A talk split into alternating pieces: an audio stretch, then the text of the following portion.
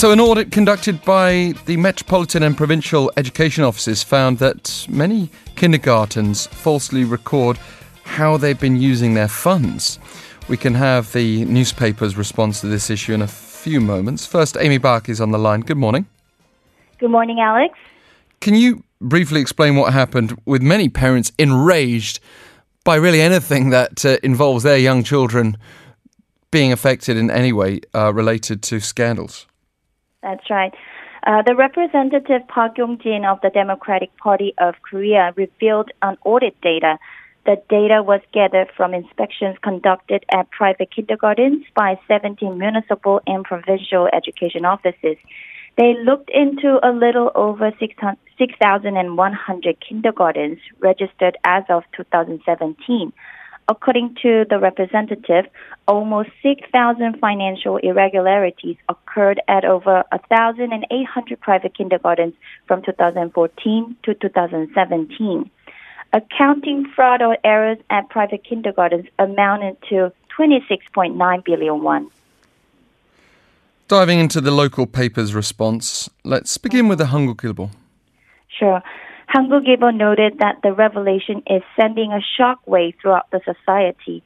Parents' petitions bombarded the Blue House's public petitions page this week, demanding the government authorities to punish the responsible kindergartens.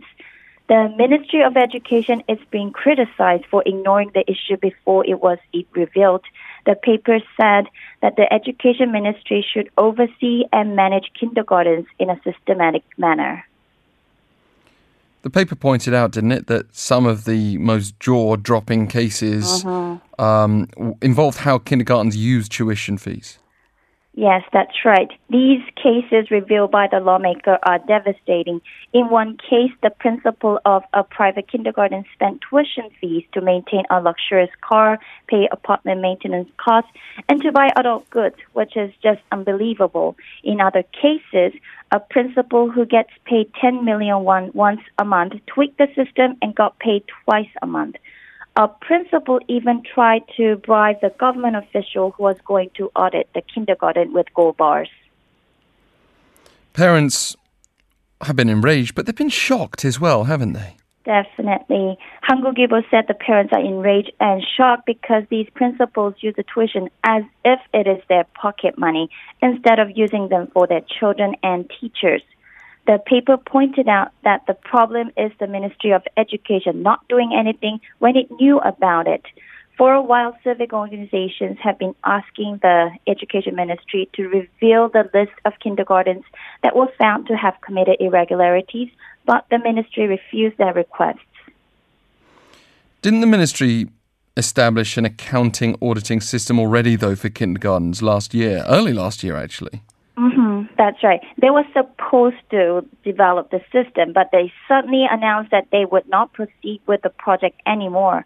The education experts say that the private kindergarten association probably lobbied the ministry and it worked. Leaving private kindergartens aside, the Hankuk said it could not understand how the Ministry of Education could give up reforming such corruption. Yeah, well, a lot of people will be asking that question. Let's move on to another paper, the Kyunghyang Shinmun. Kyunghyang Shinmun was also very critical of the situation. It pointed out how some kindergartens was able to use the tuition like their pocket money. For example, a kindergarten paid an additional amount to an education company when buying lesson materials. Then the company paid the extra money back to the principal to a different bank account of the principal. Those private kindergartens, they are government funded, aren't they? Yes, that's right. The subsidy totals two trillion won every year. The government fund is given to public and private kindergartens alike. However, unlike public kindergartens, there's no system in place to oversee how the money is used in the private kindergartens. I read a petition written by a petitioner. He said that he pays about 150,000 to 200,000 won per month per child in tuition, and the government provides a subsidy of about 250,000 to 350,000 won per child per month. So the private kindergartens are taking in about 400,000 to 550,000 won per student. The fund is offered by the government to reduce the financial burdens on parents. Well, it should not be used clearly for one's benefit, and that's what a, a lot of people are saying. Definitely. I mentioned earlier that the Ministry of Education was supposed to establish the accounting auditing system. Initially, the plan was to complete it by 2018. So when the issue was brought to the spotlight by the representative this time, the Education Ministry said that it is preparing comprehensive measures, including establishing the accounting system and revealing the audit results.